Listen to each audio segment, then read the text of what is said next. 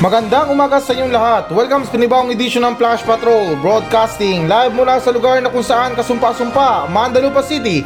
Ako pa rin to, si Kuya Nash, wala pa rin si Tito Mike. Ngayong araw ay July 22, 2022. At ngayon, para sa mga balita. Comelec itinulak ang mga reforma sa kampanya dahil sa bilyong-bilyong gastos ng mga kandidato sa uling halalan. Salceda nanawagan na bigyan si Marcos ng espesyal na kapangyarihan para labanan ng inflation. DILG Secretary Abalos, 77% ng mga kaso ng droga na isinampa mula 2016-2022 na nakabinbin pa. DILG at DOJ magpapatupad ng programa para mapabuti ang sistema ng ustisya at siksikang mga kulungan. Manny Pacquiao nagpaplano ng higit pang mga eksibisyong laban sa hinaharap upang magtayo ng mga tahanan para sa mga mahihirap.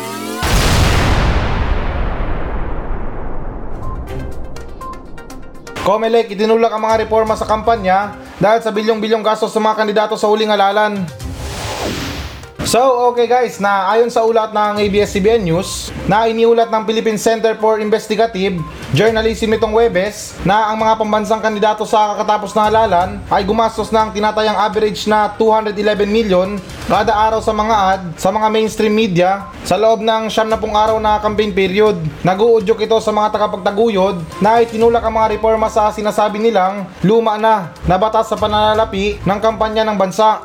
At guys, nadagdag pa rito na sinabi ng editorial director ng PCIJ na si Carol Ilagan na ang kanilang ulat ay batay sa data na ibinigay ng market research firm na Nielsen at Intel na sinusubaybayan ang airtime ng mga kandidato bago ang mga panahon ng kampanya. So, okay guys, na ito na talakayin natin or basahin ko lang sa nakasad sa balita na to. Um, sinadya ko talaga to na i-separate para um, kayo magtaka na baka isipin nyo na nag-invento ko ng ano dito, ng mga number. Pero ito guys, na babasahin ko sa inyo para malino talaga. Na ito, simulan ko ha. Na nagtala sina dating Vice President Lenny Robredo, Senator Mark Villar, President Ferdinand Bongbong Marcos Jr. at Senator Joel Villanueva ng mahigit 1 billion na halaga ng mga ads sa loob ng 90 days or siyam na pong araw na campaign period mula February 8 hanggang May 7. Tapos dagdag pa rito na Lenny Robredo, meron siyang mahigit na 1 billion. Mahigit yun guys kasi ano eh, hindi ako marunong magbilang sa mga number kapag ano na, maramihan na. Tapos sumunod dito na Mark Villar, mahigit din na 1 billion. Tapos Ferdinand Bongbong Marcos Jr., mahigit din na 1 billion. At dagdag pa rito na ang dating mayor ng Maynila na si Isko Moreno Dumagoso ay halos lumabag sa 1 billion na gumastos sa mga ad na nagkakahalaga ng 966.50 million. At dagdag ko pa rin dito na sa mga kandidato daw guys sa pagkapangulo, si Robredo ang may pinakamaraming nagastos sa mga ad noong panahon ng kampanya na which is na umaabot ng 1.15 billion. Sinundan siya ni Marcos na 1.10 billion. Dumagoso na yun na nga, nasabi ko kanina, na 966.50 million. Manny Pacquiao 78 million. Tapos kung nabalitaan nyo na kalahati pa doon sa pera ni ano ni Manny Pacquiao or what I mean na nagastos ni Manny Pacquiao sa kampanya ay ulitin ko lang na kalahati pa doon pera niya. Sariling bulsa niya. At panguli na, na si ano na si Ping Lacson na nasa 43.73 million. Ako guys na ayaw kong bigyang diin to ah, pero syempre sa mga ganito klaseng paggasto sa eleksyon, na para bang tumataya sila sa loto na the more entry or mas maraming entry, mas malaki ang chance na manalo. Parang ganun kasi guys eh, kasi hindi ko maintindihan kung ano bang purpose ng pera. Kung mahal naman sila ng tao, kung may purpose naman or gumagana naman yung pangangampanya nila. Ah, kasi yung sa akin lang kasi dito, na opinion ko lang din talaga, na ano pang saysay ng paggastos ng pera na yan, um, magpondo ng pagkalaki-laking pera, para manalo lang. Eh kung tulad ng sinabi ko, kung ka ng taong bayan, kaya mong patunayan na kaya mong mamuno sa bansa. Why not, di ba? Na parang sa madaling salita, ikaw yung tipo na sa mga inuman kahit na walang ambag, iniimbitahan pa rin. Kasi pansin nyo sa ibang mga inuman, kapag alam nila na yung tao na walang ambag, hindi iniimbitahan yan. Ay, wag si ano, walang ambag yun. Malakas pa sa pulutan yun. Eh, iba naman yung tao na hinahanap-hanap talaga na, uy, si ano, tawagin natin. Masarap kasi kainuman yun kahit na wala siyang ambag at saka kwela. Yung sa akin kasi guys na dapat ganun eh. Hindi na kailangan na gumastos ng pagkalaki-laking pera. Kasi tulad ng sinabi ko pa rin kahit na paulit-ulit tayo dito, ano bang silbi ng mga pera na yan kung mismo na mga tao ang boboto sa inyo? Etong eleksyon na to, hindi naman to na tulad ng mga parapol na yan na kailangan pa ng mas maraming ticket para mas malaki ang chance na manalo. Sa mga gastos guys sa mga ano na yan, sa mga pag-hire ng artista para mayroong mag-entertain or organizer, sa mga pagpapatay ng stage. Okay lang siguro or maintindihan ko pa siguro na kung aabot yung gastos sa kalating, mi- kalating milyon, um, 50 million, um, 43 million, parang kay Lacson. Kasi ito, hindi naman talaga sa binibigyan ng masamang kahulugan. Um, medyo duda na kasi ako kapag lalampas ka na sa isang bilyon na magastos or gagastusin mo na, ah, ano ba tawag doon? Nakalimutan ko. Ah, oh, tama, para sa kampanya mo na gagastos ka ng isang bilyon. Parang tunog kasi na kahit na audience ka lang, may bayad sa'yo eh. Sa mga cameraman, sa mga tiga setup, sa mga tiga buo ng stage, sa mga ano mo, sa mga team mo, maintindihan ko ba yan guys na kailangan ng pasahod dyan or kailangan bayaran. Sa mga ticket flight, sa mga pagpunta sa mga ibang lugar, pamasahihan sila. Naintindihan ko yan guys, talagang ano yan, parte talaga ng ano yan, pangangampanya. Kasi alangan naman na mag-online campaign ka lang. At saka kung doon naman tungkol sa pag-hard ng artista, siguro um, one of the reason kung bakit na marami ang dumadalo, kasi hindi naman talaga silang pinunta doon eh. Um, parang pansin ko na kaya sila pinupunta ng maraming tao kasi nang dahil sa mga artista na hinard nila. Yung mga banda na yan, tulad nila ano, yung si Moira, na dun sa probinsya ko talagang dinumog sila ng mga tao. Eh ito, pasintabi lang ha, kung tutuusin lang talaga. Kung tatakbo si Moira sa pagiging kandidato, baka siya pang nanalo kaysa naman sa nag-hard sa kanya. Kaya ganun pa man guys na tulad ng sinabi ko na ayaw kong bigyan ng masamang kahulugan to pero sana man lang sa mga susunod na eleksyon ay ano um, minuto-minuto na minomonitor natin yung mga ginagastos nila. Na parang mag-a-announce tayo na katulad sa ano sa premyo ng mega jackpot na oh umakyat na yung jackpot sa kalating milyon or hindi naman kaya um, kalating bilyon. Kasi kung sa huli pa natin i-announce to sa mga tao doon pa lang tayo magkakaroon ng reaksyon na uy kaya pala to panalo kasi maraming ginastos or malaki ang nagastos Yung punto ko lang kasi dito guys na habang sa kalagitnaan ng ano nila, kampanya nila, ay nagbabalita na tayo sa mga tao na kung magkano na nagastos nila. At kung bukas naman yung eleksyon, doon natin ilalabas kung magkano lahat ng nagastos nila. Nasa ganun guys na yung mga tao ay magkaroon ng idea. At saka seryoso lang guys na talagang nangihinayang ako sa mga ginastos nila. Lalo't sa mga kandidato na natalo. Mantakin nyo guys na umabot ng ilang bilyon yung mga ginagastos nila.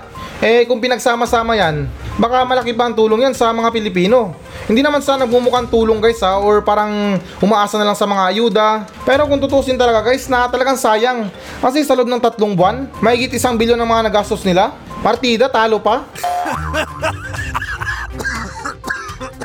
Eh kung ganyan lang pala ang labanan, napataasan ng mga gastos sa kampanya. Eh di sana sa mga eleksyon na yan, pustahan na lang. At least na kung matalo man sila, yung mga tinayaan nilang pera, mapupunta pa sa ating mga Pilipino. Sunod naman tayo na balita. Salceda nananawagan na bigyan si Marcos ng espesyal na kapangyarihan para labanan ng inflation. So, okay guys, na ayon sa ulat ng CNN Philippines na isang veteranong economist lawmaker ang muling nagsusulong na bigyan ng espesyal na kapangyarihan si Pangulong Ferdinand Marcos Jr. sa gitna ng pagtaas ng mga presyo ng pagkain at iba pang pangunahing bilihin. At guys, nadagdag pa rito na nirenew nitong Webes ni Albay Representative Joey Salceda ang kanyang panukala para sa pagpasa ng Bayan Bangon Muli BBM Stimulus Package na aniya magsasama-sama ng mga espesyal na kapangyarihan upang pigilan ng pagtaas ng mga presyo. At noong unang bahagi ng buwan na ito, binanggit ni Salceda ang isang payag ang kanyang mungkahing special power para sa Pangulo sa ilalim ng BBM Bill matapos magtala ang bansa ng 6.1 inflation rate, ang pinakamabilis na rate nito mula noong 2018. Ah, so ayan, usaping power ha. Ano kaya magandang power ibigay kay ano, kay Pangulong BBM? Ah, ito um, suggest ko lang na kung bibigyan natin ng power si ano, si Pangulong BBM, ah, maganda dito yung ano, yung mga kapangyarihan ng ano, ng Super Twins, kapangyarihan ni Darna, um, Powerpuff Girls. Hindi, charot lang guys. Na kung para sa akin guys ha, um, hindi naman sa kinokorek sila or itong tao na to na kinokorek ko. Pero para sa akin na hindi yata bagay or hindi yata maganda na bigyan natin ng kapangyarihan yung isang pangulo. Lalo't na pangulo na yan, may kapangyarihan na yan. Kumbaga siya ng makapangyarihan sa bansa na to. Isang snap niya lang, isang order niya lang ay masusunod. Sa ano, sa mga gera na yan, sa pagdeklara ng martial law, Oh, di ba na pangulo siya eh. Siya yung pinaka ano eh, pinaka powerful na tao sa bansa na to. Kaya hindi ko lang maintindihan kung ano bang special powers na gusto pang ibigay sa kanya. Alam nyo, dagdag ko lang guys ha, na kung bibigyan natin ng power si Pangulong Marcos, ah, mas maganda na bigyan na lang natin siya ng genie. Or what I mean na hanapan na lang natin siya ng genie. Kasi otherwise guys, na sino magbibigay ng kapangyarihan sa kanya? Paano naman yun? Sa paanong paraan? Ano yan? Parang manananggal na iluluwa sa bunganga yung puting bato? Kaya tulad ng sinabi ko guys na mas maganda dito na abutan na lang natin ng genie si Pangulong Marcos. Although na mahirap pero syempre na kapag humiling ka sa genie, eh talagang 100% na mabibigyan ng solusyon yung mga problema or matutupad yung kahilingan. Kasi itong inflation rate na to guys na ito na yung pinaka worst na problema natin. Kasi ngayon pataas ng pataas ng mga bilihin at patuloy pa rin. Kaya kung hindi natin gagawa ng paraan to, talagang mangangamuti tayo sa sariling bansa natin. Ah, at siguro na ang sabihin ka mo natin dito is yung ano, bigyan natin ng mas maraming pera si Pangulong Marcos nang sa ganun na talagang matugunan yung problema natin sa bansa na to. Kasi hindi naman sa nila lahat na pero obvious naman 'di ba? Problemado tayo sa pera. At saka hindi naman talaga sa nila lahat pero ako na I believe or naniniwala ako na karamihan sa mga problema ay yung bukod tangi na solusyon diyan ay pera. Malungkot ka. Pag may pera ka, mag-beer house ka, wala na. Pag wala kang kaibigan, tapos nagkapera ka, dadami agad ang kaibigan mo. O di ba guys na one of the reason yan kung bakit na talagang mahalaga sa atin ang pera. Hindi naman sa nagmumukhang pera guys, pero one of the solution in many problems is money. Char, English ha? Pagbigyan nyo na ako, bibira lang ako mag-English.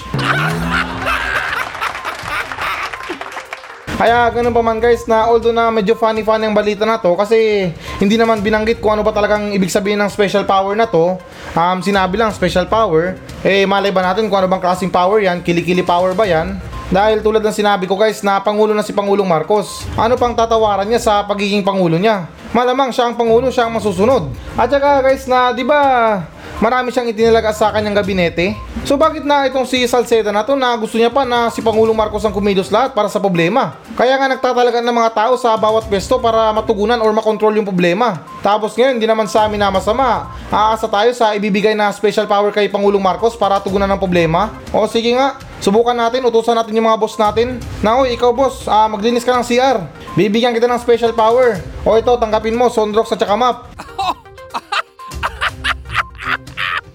Tingin ba natin na matutuwa yung boss sa ganyan? Kaya nga siya nag-hire ng mga trabahante or mga empleyado para tugunan yung mga kailangan dyan or dapat na gawin. Tapos guys, sa balita na to na parang tunog na gusto pa nating utusan yung sariling boss natin. Kung hindi tayo pinagbabato ni Pangulong Marcos ng gold bar niya. Sunod naman tayo na balita. DILG Secretary Abalos, 77% ng mga kaso ng droga na isinampa mula 2016-2022 ang nakabinbin.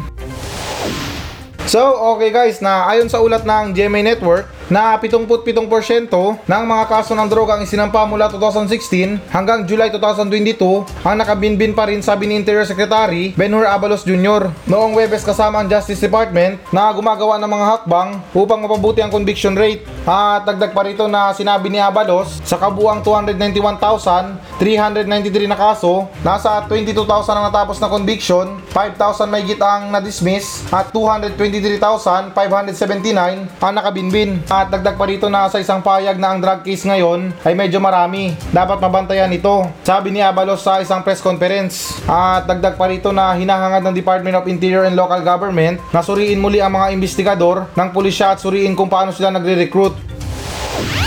Baka naman na yung mga nakabinbin na kaso hindi pa naglagay. Ewan ko lang guys sa labas ng Metro Manila ha, pero dito sa Mandalupa, uso ang hulidap. Maraming mga ganyang modus na yung tipo na huhulihin yung isang drug suspect.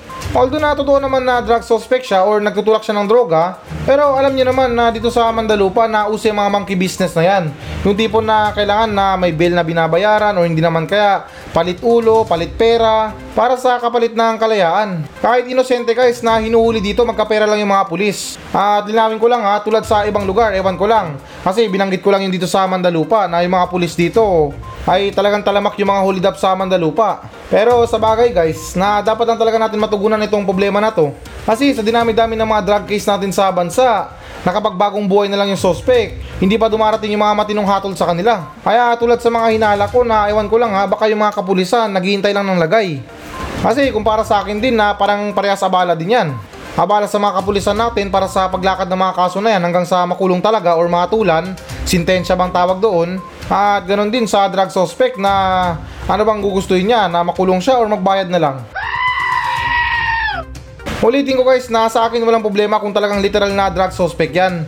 Dito sa Mandalupa na pinamumunuan ni Mayor Cookie, pwede bang gawing modus yan para pagkaperahan ng mga pulis. Kasi sa under or sa pamumuno ni Mayor Cookie sa mga kapulisan dito or sa pagiging mayor sa Mandalupa, um, parang pansin ko na medyo kawawa din yung mga kapulisan. Kasi parang walang gaanong budget. Kaya parang siguro na sila na mismo ang gumagawa or naghahanap ng paraan para magkaroon ng budget. Kaya dyan nauso yung hulidap na yan. Yung problema lang kasi dito na yung mga pulis dito sa Mandalupa na kung umasta na akala mo kung sino mayamang tao para mangusga agad sa tao. Lubog lang yung pisngi, sasabihin na o ito, huli natin, adik to. At saka yung problema natin sa droga sa Pilipinas guys na talagang hindi matanggal-tanggal to. Hindi naman sa sinisisi guys pero sa susunod na wag din basta-basta na magkasa ng operasyon or manghuli ng mga drug suspect dyan nang walang umuusad na kaso. Para kasi tayong mga sugapa sa mga paghuli na yan pero wala naman tayo sa tamang proseso. Sunod naman tayo na balita. DILG at DOJ magpapatupad ng programa para mapabuti ang sistema ng hustisya at siksikang mga kulungan. So, okay guys, na ayon sa ulat ng CNN Philippines, na ang DILG at DOJ ay gumagawa ng isang programa na may layuning mapabuti ang sistema ng hustisya sa bansa at i-decongesting ang mga pasilidad ng kulungan. At dagdag pa rito sa isang payag, noon pinag-aaralan ko ang lahat at tinatalakay ko sa aking mga kapwa-abogado ang problema ng ating sistema ng hustisya. Ang naging maliwanag ay ang pagpapatubad ng pag-uusig ay tila hindi gumagana ng maayos ng magkasama. Sabi ni DOJ Secretary Jesus Crispin Remula. At dagdag pa rito na nabanggit din niya na ang conviction rate ng bansa ay mas mababa sa 25% para sa mga kasong kriminal na isinampa sa korte kabilang ang plea bargaining na nangangahulugang hindi talaga tayo nakakakuha ng passing rate. At kalagipan nito, hindi ito isang pamantayan na maaari nating mabuhay sa loob ng susunod na ilang taon. We have to change this drastically. Dagdag ni Rimula. At sinabi naman ni DILG Secretary Benjamin Abalos Jr. kasama sa programa ang muling pagtatasa sa mga nangyayari sa lupa, partikular na tungkol sa kakayahan ng mga alagad ng batas sa pagpuna sa kahalagaan ng mga pagsisiyasat sa bawat kaso, sinabi niya na kailangan tiyakin na ang mga investigador ng pulisya ay biyasa sa batas ng kriminal. Alam nyo guys na para sa akin na um, pasintabi lang sa mga mahal nating abogado. Alam ko na yung iba sa inyo dyan na malinis ang intensyon. Pero sa problema na to na opinion ko lang talaga ha na para bang na ilan sa mga abogado na sila pang nagbabara or bumabalakaw sa mga hustisya ng mga ano ng mga inosente. Kasi yung iba sa mga nasasakdal um, natutulungan ng mga abogado dahil sa kakayahan nila na magligtas or gawing tama yung mali at gawing mali yung tama. Pasintabi lang sa words ko guys ha, pero kung gusto natin ng magandang sistema sa hustisya, ay magtalaga tayo ng talagang direktahan na abogado para sa bawat nasasakdal. Kasi patagisan ng galing yan, alangan naman na yung kriminal na magsalita. Sa mga pag-aresto nga ng mga pulis na sinasabi doon na may karapatan kang manahimik, lahat ng mga sasabihin mo ay pwedeng gamitin sa'yo sa korte, kaya ayun na karamihan sa mga hinuhuling kriminal, tahimik na lang. Kung sa akin lang talaga guys ha, kung masusunod lang talaga. Na kung gusto natin ng matinong sistema sa hustisya, magtalaga tayo ng mga diretsang abogado. Mahirap man yan or mayaman. Sa mga pagkuha kasi ng mga abogado na yun guys na parang naging negosyo na. Seryoso lang, hindi naman sa amin na masama. Pero kung usapin lang talaga sa sistema ng hustisya or para mapabuti ang sistema sa mga hustisya na yan, ay pasintabi lang sa mga abogado na huwag silang tumangkilik ng taong may kasalanan talaga. Yung tipo na alam nila na ay ito alam ko to kasalanan talaga to or may kasalanan talaga. Ayoko rito. Um, ire-reject ko to kasi ipagtatanggol ko pa yung kamalian niya. Malamang nailan sa mga abogado talagang papatusin yan dahil yan ang talento nila. At saka malaki yan ang bayad dyan. At saka ito guys, nadagdag ko lang ha, kung tungkol sa usapin na siksikan sa kulungan, um, parang tunog yata na gusto pa nilang pagandahin ng mga kulungan ha. Yung tipo na talagang mukhang bahay bakasyunan. Eh kung ganun na parang tunog na mas masarap pa yata ang makulong kaysa naman na maging pulubi sa labas. Kasi isa sa mga kinakatakutan ng mga tao na kung bakit ayaw nilang makulong, isa na yan sa mga dahilan sa mga siksikan sa kulungan. Eh kung paluluwagin natin yan, pagagandahin pa natin, ah, baka ilang buwan lang dumami na ang mga kriminal. Kasi mas gugustuhin na lang ng mga pulubi sa labas na makulong na lang kaysa naman na manirahan sa labas. Sa kulungan, may libreng bahay ka, may higaan ka, libre ang pagkain mo, may tubig ka, wala ka nang iisipin sa mga bayarin sa kuryente, at higit sa lahat na nakasimento pang bahay mo at may gwardya ka pa. Para sa akin nga guys na dapat nga dito na mas gawin pa natin katakot-takot ang mga kulungan. Nang sa ganun na yung mga tao na nakaranas ng pagkakakulong ay para bang sasabihin nila sa mga sarili nila na hindi na sila babalik dito. Or hindi naman kaya magpapakabait na lang sila. Kasi wala rin silbi kung makulong ka. Okay lang sana kung mayaman ka, kaya mong bayaran yung mga pulis. May special treatment ka mula sa kanila. At saka sa pinag-uusapan natin guys na kahit hindi ko na idiin to, halata naman sa mga nangyayari ngayon sa mga kulungan na yung iba hindi mo malaman kung nasa kulungan ba o nasa bahay lang. Dahil sila meron silang TV, meron silang masarap na higaan, may wifi, may cellphone. Seryoso lang guys, kung makikinig kayo sa akin na mas maganda na mas gawin pa natin katakot-takot ang mga kulungan. Kung pwede lang na halos magkapalitan na sila ng mga mukha sa kulungan, mas okay pa yan. Nang sa ganun na yung mga kriminal na yan, paglabas nila or paglaya nila, talagang magbabago na sila. Tapos ngayon, meron tayong mga balak na pagandahin or paluwagin ang mga kulungan na yan. Baka pagkalaya ng kriminal, baka sabihin niya pa sa mga pulis na, o sige sir, ayoko pa sanang umalis pero sa sunod na bypass na lang, kaya see you later. Sunod naman tayo na balita. Manny Pacquiao nagpaplano ng higit pang mga exhibition laban sa hinaharap upang magtayo ng mga tahanan para sa mga mahihirap.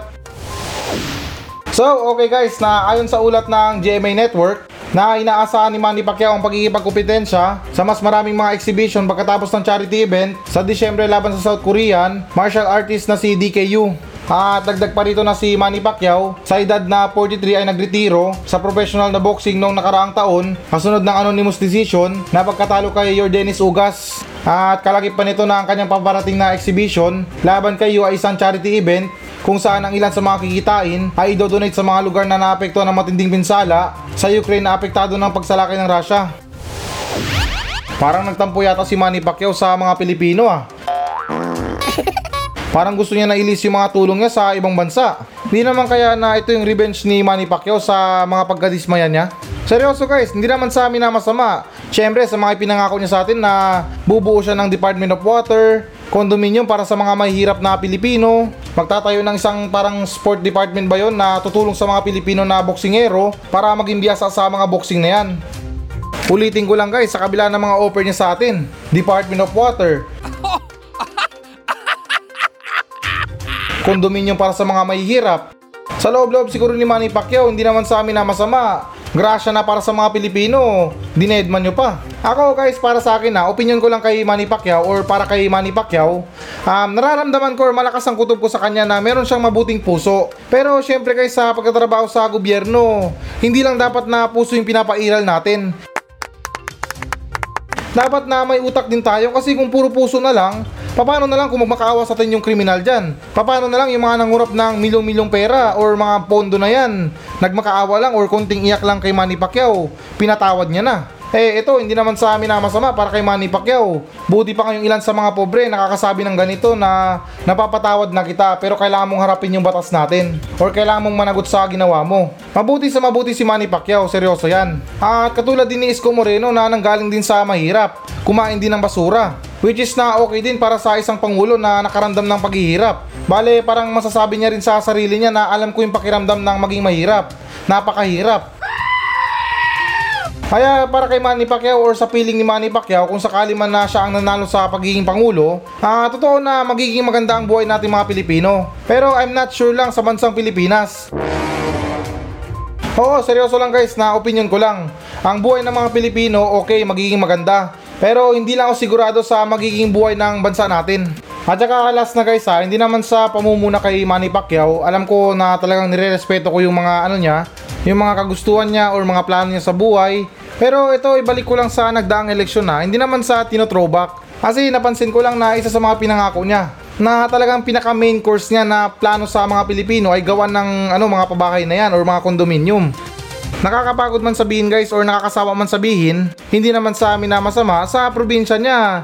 Parang wala naman talaga nagbago dun sa probinsya niya. Kasi sa mga plano na yan, dapat na magsimula muna tayo sa probinsya or sa sariling probinsya natin. Kumbaga para sa akin na paano or sa paanong paraan, pabubutihin niya ang buhay ng mga Pilipino. Eh kung sa sariling probinsya niya, hindi pa siya nakapagsimula. Marahil siguro na nagkakamali ako or wala akong alam. Pero sa mga lumalabas na survey, parang mas matunog pa yung lugar ng Davao kaysa naman sa Sarangani. So, ayan guys, na ito na ang pinakahihintay nyo. Magbabasa na tayo ng audience mail. Mula pa rin to sa mga nagmensahe sa atin sa Facebook page ng Flash Patrol. At ganun pa man guys na it's Happy Friday today. I hope na you're doing okay.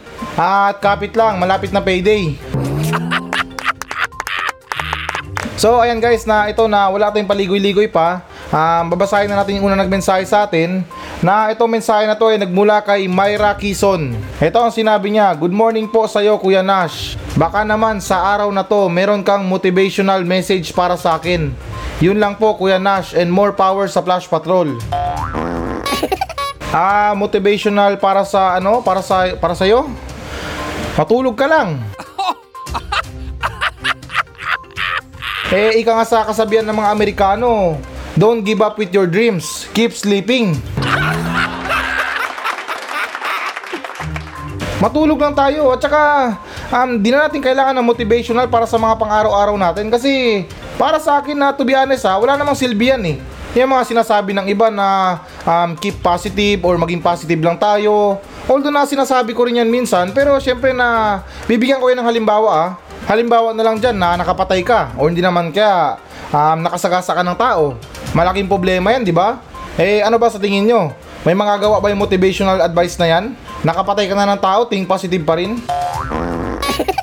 Ito, hindi naman sa minamasama para sa iyo ha. Alam ko na yung mga iniisip ng iba or iniisip mo na isang motivational para sa iyo or hindi naman kaya um, um, parang gusto mo lang yata magpa-shoutout sa akin eh.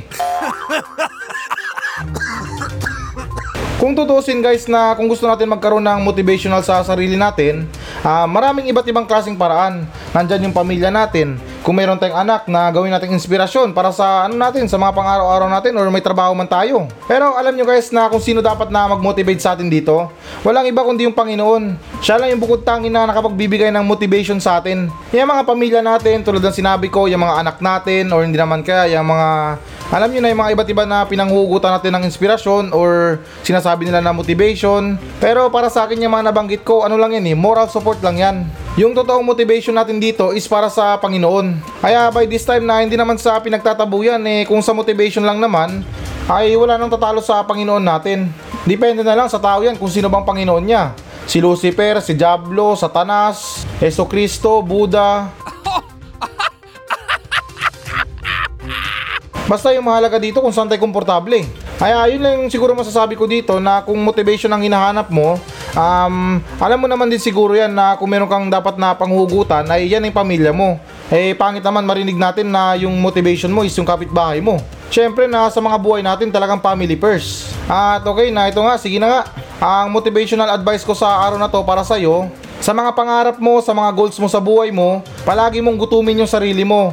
Para naman na matakam ka, para naman na talagang galingan mo at pagpursigan mo sa trabaho mo. At labas naman yung mga tao dito na walang trabaho at merong motivational or merong goal sa mga buhay pero tamad maghanap ng trabaho. Na ito habol ko lang sa inyo ha para magkaroon kayo ng motivational advice. Na para sa mga katulad nyo, hindi naman sa nila lahat, um, pagpatuloy lang yung pag-uutang nyo. Umutang lang, umutang lang kayo hanggat di pa kayo nakukulong.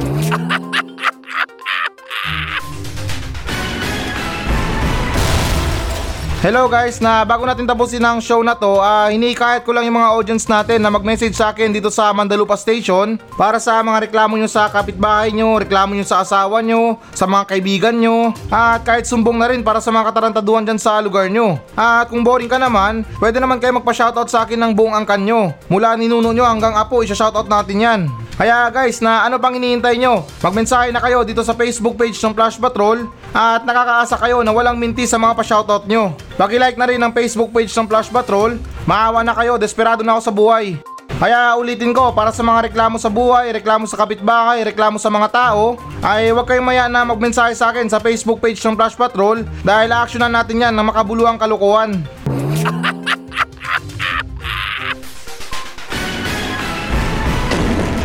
So yan muna mga balita ng Flash Patrol sa araw na to. Maraming salamat sa pakikinig. Ako pa rin to, si Kuya Nash at maraming salamat ulit. Wala pa rin si Tito Mike. Masayang masaya ako at goodbye!